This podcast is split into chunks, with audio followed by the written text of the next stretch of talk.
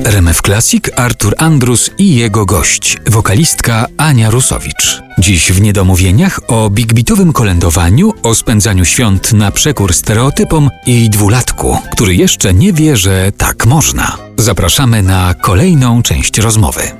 Czyli takie święta, o których mówiłaś, te ekstremalne święta na desce surfingowej na Hawajach i z Będą drinkiem, jeszcze. to dopiero jak Będą. Tytusz będzie miał swój dom i swoje święta, tak? Będą wtedy- jeszcze.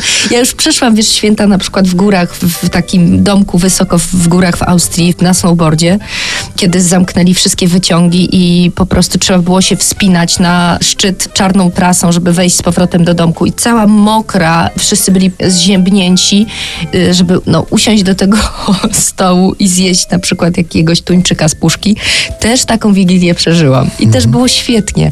Tak jak Staszek Karpiel-Bułecka mówi, że święta to potrafi być piękny czas, ale też potrafi być to czas y, kłótni i awantur. Po prostu, żeby było fajnie. To chyba o to chodzi, żeby zrobić taką przestrzeń w głowie na to, że teraz się zatrzymujemy, odchodzimy od tych garów, bo ja mam wrażenie, że też w większości, można powiedzieć, można zaryzykować to stwierdzenie, że w większości polskich domów króluje masochizm kulinarny, że te panie, które stoją przy garnkach, podchodzą do stołu takie umęczone, narobiły się, no to teraz już mogą usiąść i tak naprawdę już święta się skończyły, bo one już nawet nie mają siły świętować, albo wszyscy już się tak objedli, że Albo to jest okazywanie miłości, czułości w ten sposób, że mama nagotuje tego, żeby wszyscy pamiętali latami, jakie były obfite święta. Rozumiem, że ty raczej święta w pewnym momencie zaczynasz aktywnie spędzać, tak? Że jest taki moment, że wstajesz od stołu i kończy się tradycja i zaczyna się, no bo tutaj wspomnieliśmy tę deskę snowboardową.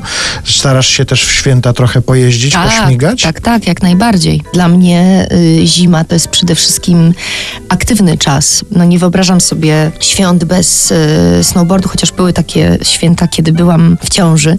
Wiesz, ja myślę, że warto o tym wspomnieć, bo płyta y, pastorałkowa, big beatowe, pastorałki, retro narodzenie, tak naprawdę y, wiążą się z magiczną historią, bo był 24 grudnia, czyli Wigilia. Płyta wyszła, siedzimy w Szklarskiej Porębie. W tym momencie wybija szambo u nas y, w łazience. U, jakie świąteczne Ja. klimaty. I ja w tym czasie przygotowuję w kuchni sałatkę ze śledzia. Miks tych zapachów jest, y, no nie można, ja nawet nie wiem jak to określić. jak szerokie jest pojęcie świątecznych zapachów, proszę bardzo. Proszę sobie wyobrazić, ja w tym czasie jestem bardzo zdenerwowana, nie wiem co się ze mną dzieje. Jestem jakaś taka nieswoja. Mój mąż do mnie mówi: Słuchaj, ja chyba wyjadę, bo ty nie mogę z tobą minuty znieść już. Jest tylko jeden powód, dlaczego się tak zachowujesz. Albo jesteś w ciąży, albo ja po prostu wyjeżdżam. W tym momencie mówię: Dobra, faktycznie jedź po test. Mąż wraca, okazuje się, że jestem w ciąży po 10 latach starania się o dziecko. Jest 24 grudnia, ja jestem w ciąży. Włączam radio, lecą nasze pastorałki i ten cały miks tych doznań i emocji, to są moje święta. No Wiesz, ale to piękniejszy prezent można sobie wyobrazić? no nie można. Także Arturze, jak się pytasz o, wiesz, o święta i o Boże Narodzenie i o płytę, to ja, wiesz, wymiękam, bo życie mnie tak doświadcza w sposób magiczny. Dlatego ja, ja, y, dla mnie magia świąt ma sens.